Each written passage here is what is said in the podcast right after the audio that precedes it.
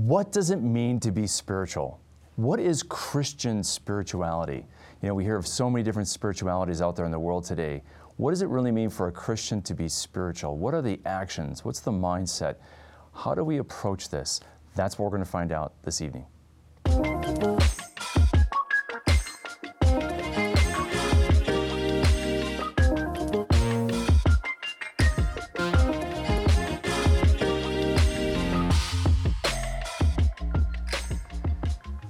Well, when we talk about Christian spirituality, there's a lot of things to think about. And I think all of us, especially as we approach a new year, want to deepen our spiritual life. We know that that's important, especially as Christians. But what does it mean to deepen our spiritual life? How does one deepen one's spiritual life? Well, there's a wonderful new book that is a great resource on this very topic by Dr. Brant Pitre. It's called Introduction to the Spiritual Life Walking the Path of Prayer with Jesus.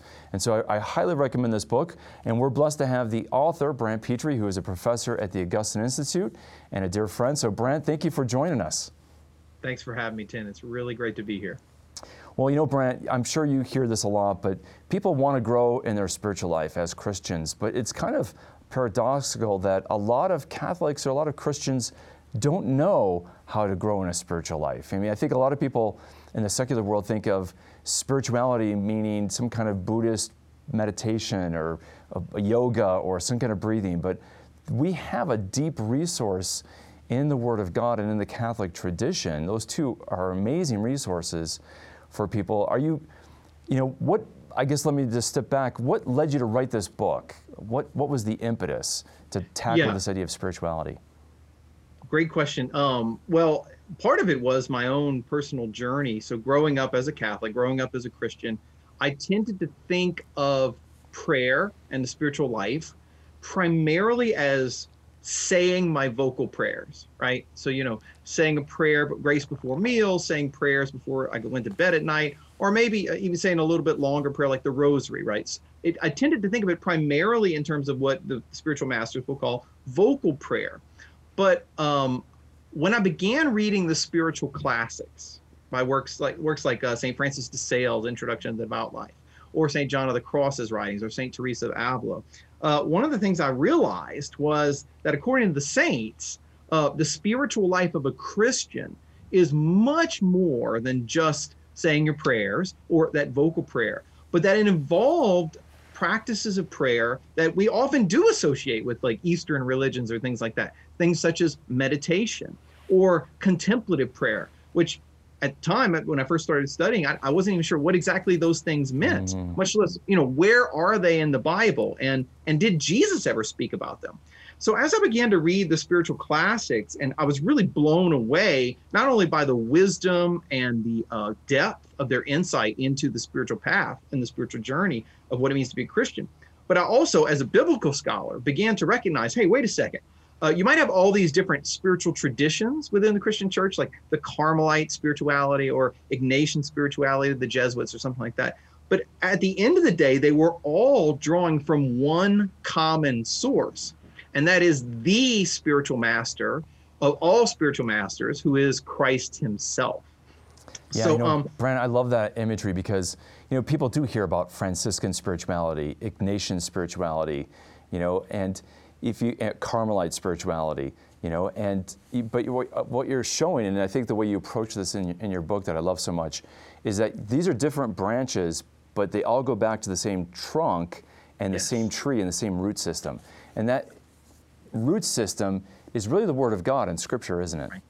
That's absolutely right. Yeah, that's really what blew me away as a biblical scholar. As I started working through topics, basic topics like uh, vocal prayer, meditation, contemplation, Lectio Divina, praying with the Bible, uh, as well as mysterious elements of the spiritual growth, uh, spiritual growth like the dark night of the soul that St. John of the Cross talks about. I began to realize, wait a second, all this stuff, this is not just flowing from the mystical experiences of this saint or that saint. It's flowing from the Old Testament, right, the Jewish scriptures, the teachings of Jesus in the Gospels, and then also the teachings of the apostles in the New Testament. So what I've tried to do in this book is take all those basic elements of Christian spirituality, prayer, fasting, almsgiving, the seven capital sins, the opposing virtues, you know, examination of conscience, all these different practices and ask where are they in the Old Testament? Where are they in the teachings of Jesus?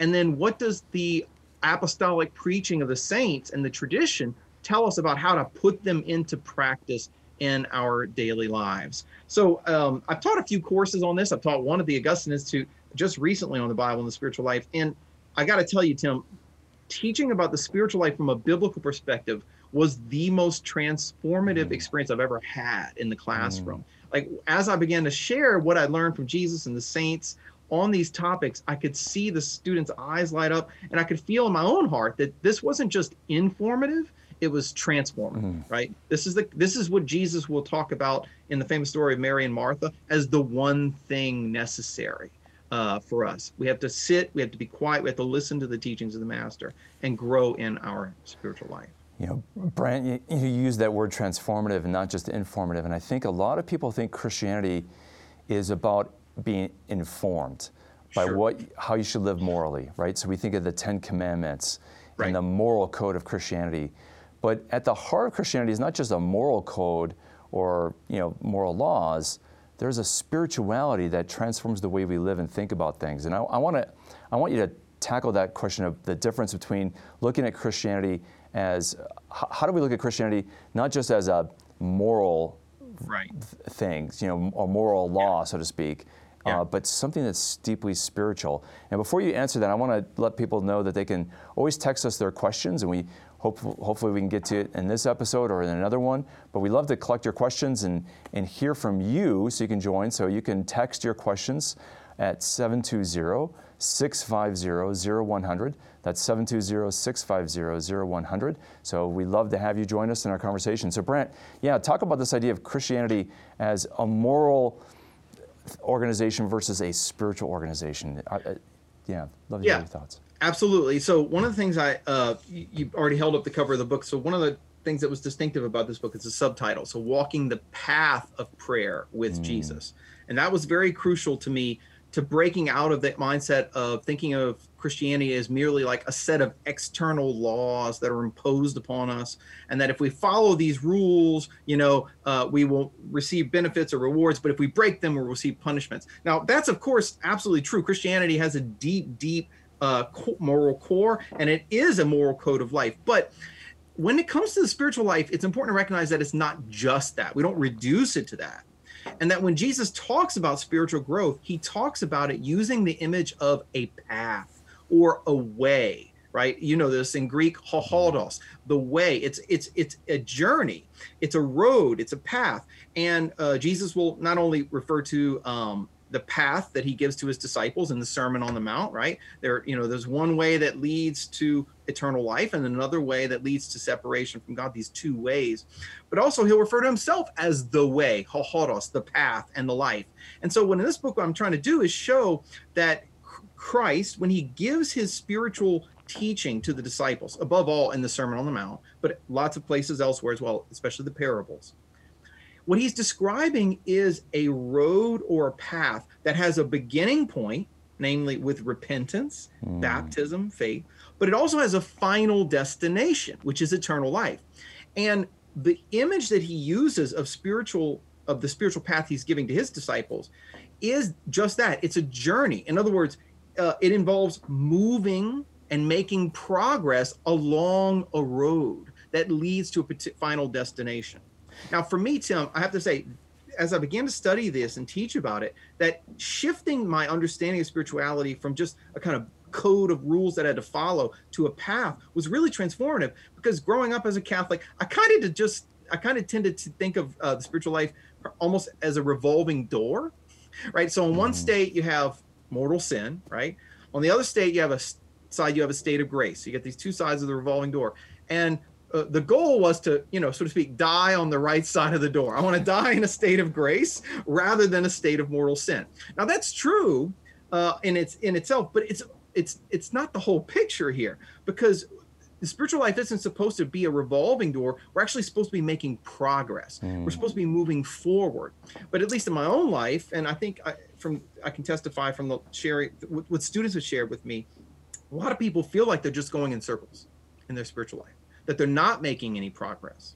So in this book, what I tried to do is go back to basics and say, what are the tools what are the teachings of Jesus, the spiritual disciplines that he gave to his apostles in order to help them make progress on the path, the one path that mm. leads to eternal life. Uh, and, and so I look at things like uh, what does Jesus teach in the Sermon on the Mount about basic spiritual disciplines like vocal prayer, right? The Lord's Prayer. Uh, Jesus gave us a, a, perfect prayer, how to pray it. Uh, the pr- discipline of fasting, almsgiving, as well as other practices like meditation and contemplative prayer as well. But well, all Brant, through the lens of what Jesus taught about. Yeah, you know, I love that you take this biblical image of the path, the way, and you show that it, that spirituality is dynamic.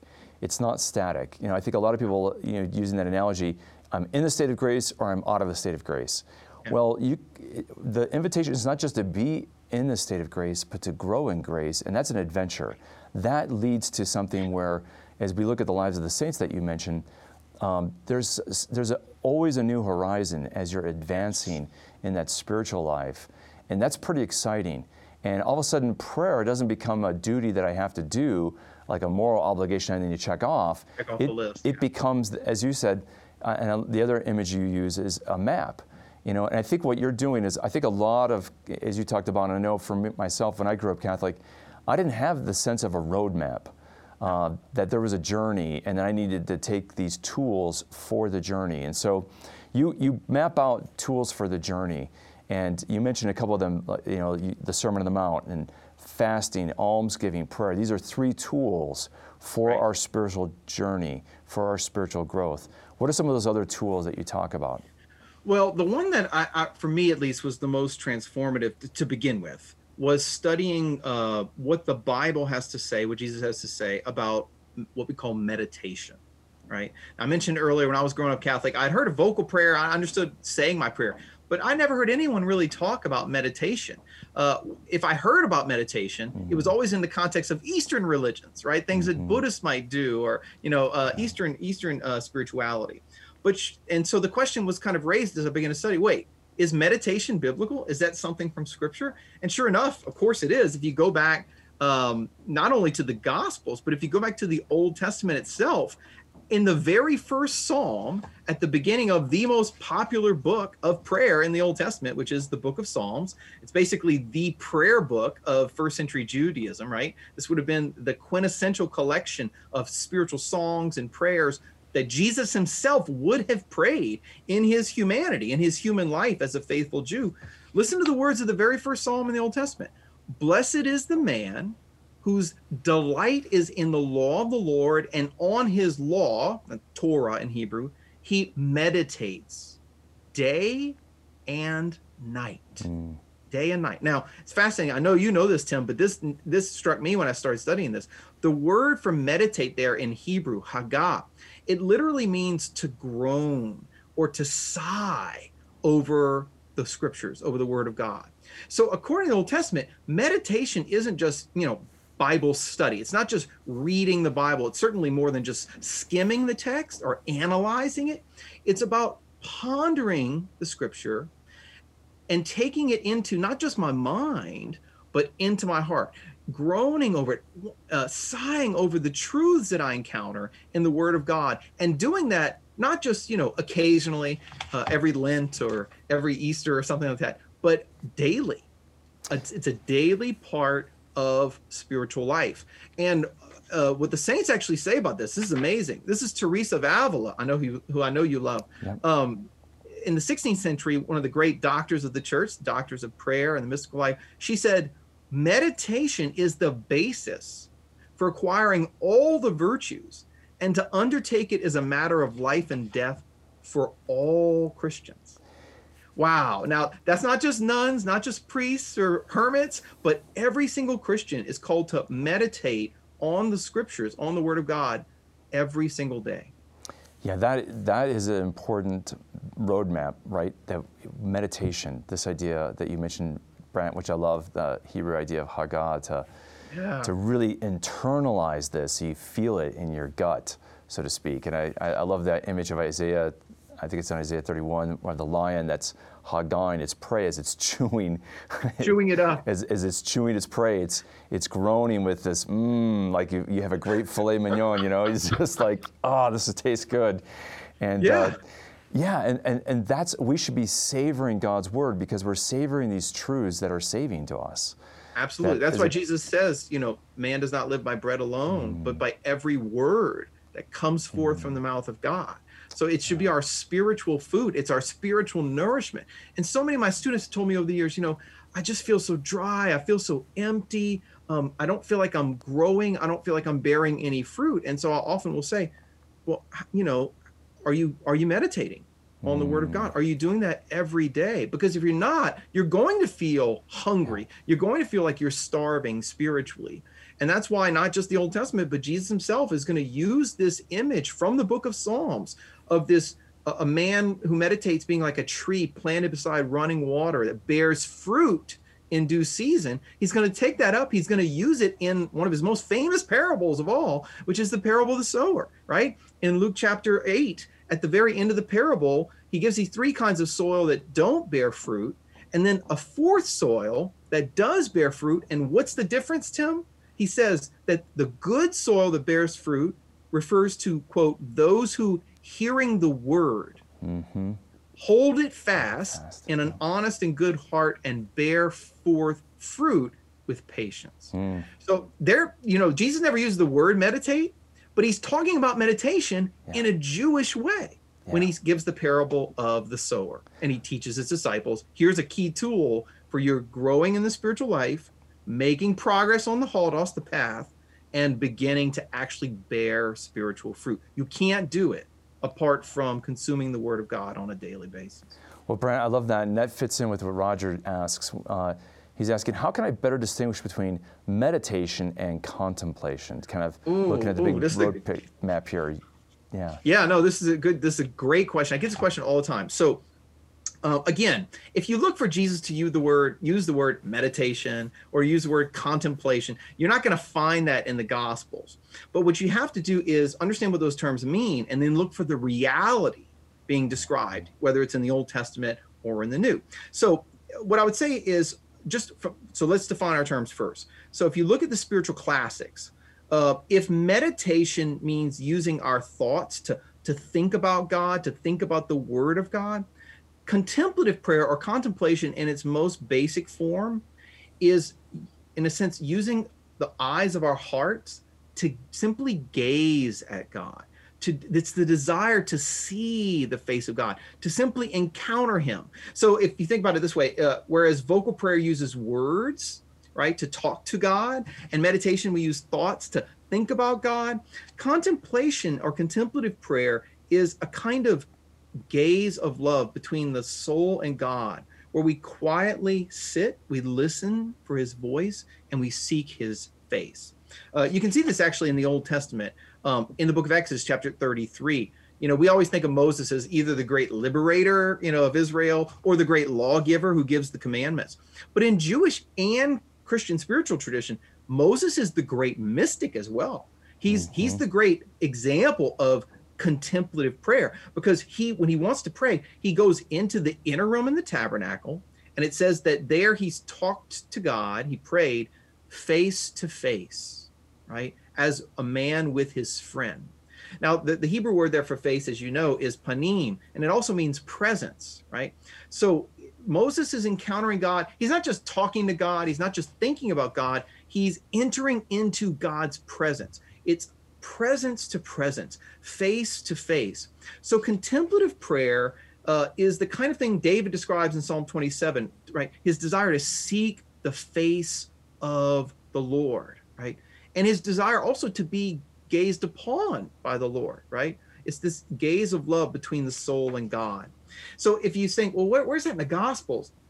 the uh, the spiritual classics will all point to one key passage in the Gospels. It's the famous story of Mary and Martha. We all know the story, right? So Martha's very busy. She's very active. She's trying to uh, show hospitality to Jesus and prepare a meal for him when he's coming to the house. But Mary, her sister, is sitting at the master's feet, gazing up at his face, and just quietly listening to him. Right? And in a first century Jewish setting, that that posture of sitting at his feet was actually the standard posture of a disciple to a master, of a disciple to a rabbi, right? So when Jesus rebukes Martha, he doesn't rebuke her for her hospitality. That's a virtue. What he says is, You are anxious and distracted by many things. Mary has chosen the good portion, and it won't be taken from her. And what he means there is that Mary has chosen to sit, to be quiet, to gaze at his face and to listen to his voice. That's the one thing necessary. So the saints are going to use that image of Mary as kind of model for contemplative prayer, where we don't seek to, in a sense, do anything or be active, but just to be still and know that he is God, like Psalm mm. 46 10. I love that, Brant. It, and you know, one of the things, as you constantly go back and forth with this, you're always taking things back to the life of Jesus back to the Word of God. And I think that's unique. I mean, obviously, I think you're probably pretty struck by Teresa of Avila, John of the Cross, John Cassian, uh, so many great. Yeah, but they use scripture quite a bit, don't they? Yes. No, this, Tim, this is actually what blew me away. When I started reading the spiritual classics 20 years ago or so, um, I expected it to just be the kind of like mystical pontifications of things that they had experienced in their prayer life or in visions or whatever it might be. But that's not primarily what I encountered. Primarily, what I encountered were commentators on scripture. I saw these mystics and saints mm. saying over and over again, well, this experience of prayer that I had flows out of this passage in the Gospels, or this psalm, or this episode from the life of Jesus. And I, I was blown away by how deeply biblical mm-hmm. authentic Christian spirituality really is. And not just biblical, but Christocentric, right? That the, all the saints realize that at the end of the day, though they might have this spiritual teacher or that spiritual teacher, their focus is always on the one master of the spiritual life, the master of masters, the master and model of prayer. And that's Jesus himself. Like he says to the disciples, you have one teacher, and that is the Christ.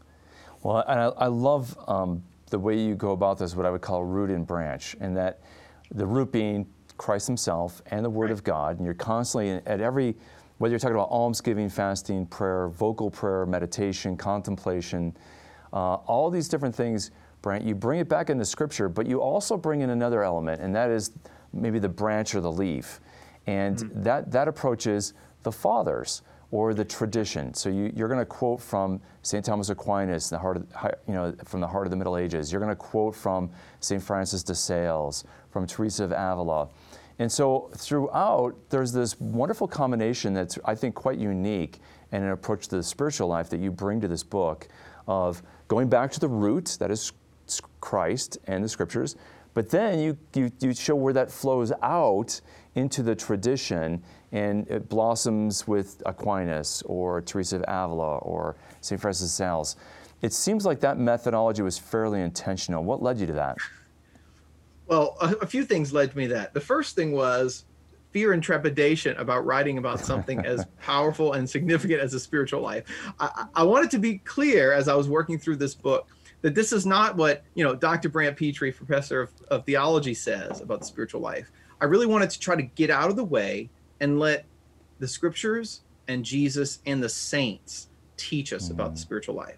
But in my own experience of teaching courses on spirituality, I had noticed that sometimes when I would give these great classics to the students, like John of the Cross or Teresa of Avila or St. John Cassian's conferences or St. John Climacus in the East, his famous Ladder of the Divine Ascent, a lot of times the students they they were both attracted to it but they also found it difficult to understand like what exactly are they talking about? It's hard for me to identify with some of the things that they're saying. Or if a book like uh, st francis de sales is you know it's four or five hundred years old and uh, sometimes the, the analogies they use don't always resonate with modern readers. So what i tried to do here was kind of gather up all the fruits all the all the treasures that i discovered and simply share them. So the first thing uh, reason i did it this way was um, just because I wanted to be clear that I'm writing this as from one disciple to another. I just want to share the wisdom that I found and has been transformative for my life with others. The other thing was that I found that sometimes, not sometimes, often, you'll see the teachings of Christ in the Gospels or in the Old Testament, but it's not always clear exactly how to put those into practice practically. And that's where the saints come in because they didn't just read the Bible, they lived it They, we mm. know that they allowed it to transform their lives. That's why we call them the saints and the holy ones. So at the end of each chapter, what I tried to do was be very intentional, not just of showing that my, the interpretations of scripture I'm suggesting to you aren't mine, they're just the living tradition of the church, but also to take those practical examples from the saints about how to put this into practice I- in yeah. your everyday life. I think that's so important, and it just reminds me, Brant, of a great theologian, Pope Benedict XVI Emeritus, and you know when he was in charge of editing the Catechism and that project, uh, and he wanted to make sure that uh, the saints were brought in, that we were, uh, you know, the church was teaching its doctrine, but then there had to be a saint who was bearing witness in their own lives to that doctrine, to that teaching, and so the Catechism is sprinkled throughout, and so it has that same kind of feeling of you know, teaching rooted in Scripture and in the tradition, but then always going back to the lives of the saints. And uh, yeah because they're the they're the they they are the living witnesses and the living interpreters of scripture. They help us see how to interpret it correctly not just through their words but through their actions and how they live their lives. Yeah. so for example let me just give one from here. So people will often say to me well i want to start practicing meditation but where do i start? Well listen to the words of the saints. Saint ignatius of loyola for example says start with the our father start with the words of the lord's prayer right? That's scripture matthew 6 9 through 13 almost everybody has that memorized. So begin by just quietly pondering on each of those words. What, what does it mean to call god father? What does it mean to say uh, hallowed be your name and all the way down through it. Uh, saint teresa uh, sorry, sorry saint therese of lisieux said for her always the gospels right? To she kept going back to the gospels. If you want to have a place to start and to end in your meditation focus on the life of jesus look at how he made manifest to us what the word made flesh what it looks like to live a life of perfect virtue and perfect charity so there are all kinds of you know examples of tips like that from the saints about where to start where to begin and then how to make progress Brant, I'm going to just mention again that if to our audience, Brant's book that he keeps referring to is Introduction to the Spiritual Life, and uh, by Brant Pitre. And you can get this at Catholic.market. So a lot of our people know that our e-commerce store, Catholic.market, you can find that book on the, on the store right now, and you can order it. And uh, Brant, who did you intend to read this book? Who did you write this for? Oh, that- okay, that's a great question. Um, I, I wrote it for everyone, first of all. So you don't you don't have to. I, I tried to write it.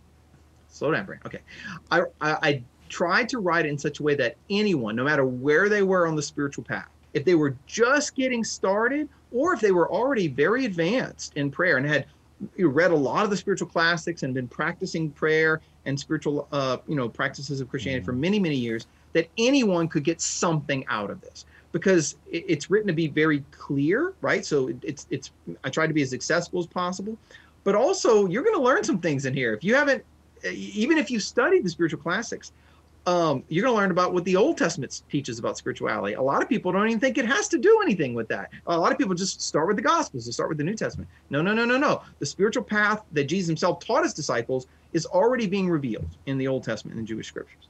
Uh, also, too, and this is really important, uh, the title "Introduction to the Spiritual Life" is an homage to Saint Francis de Sales' classic work, "The Introduction to the Devout Life," which was the first book of spiritual theology that I ever read. And one of the things that's unique about that book is that many of the mystical writings and classics were written for cloistered you know nuns or, or monks or desert hermits and things like that. And so sometimes for lay people it can be a little hard to identify with them. But st francis de sales introduction to the devout life was written explicitly for christians living in the world. And so as a layperson myself my primary audience for this book were lay christians living in the world who want to make progress who are serious about their faith and they want to make progress in their spiritual life Wow. but they don't necessarily know where to go with it. Brant, I think you really hit the mark with this book. I think you've done St. Francis de Sales proud. I think that, uh, and I think that there's so much to this. We're going to spend, we're going we're going to do in another episode. We're going to talk about this next week because one of the beautiful things about living, living in the world and addressing a spirituality for those who live in the world is dealing with the practical virtues and vices that we have to navigate and how virtue and vice, which gets to that moral life a little bit, is Yeah, actually sure. a spiritual life. It's actually it's not separated. Morality No. and spirituality are not separated. And we're going to find we're going to talk about that next week. With everybody. So I want to thank you for being on, and we're gonna we're gonna talk about the uh, part two next week. So I hope you can all join us uh, next week as well. We'll have Dr. Brant Pitre back, and we're to talk about this how to live a Christian Catholic spirituality in our day-to-day lives in the world today with our vir- with virtues and good habits. I hope you can all join us, and I want to thank everybody who's joined our mission circle that supports our ministry, so that we can get these great treasures of our Catholic faith out to many, many people, and that's our desire. So may the Lord bless and keep you all. Take care. You can watch this show in video format by visiting formed.org. Formed is an online Catholic streaming service created by the Augustine Institute and Ignatius Press, with award winning studies and parish programs, inspiring audio content, movies, ebooks, and family friendly kids programming. To support the mission of the Augustine Institute, please visit missioncircle.org.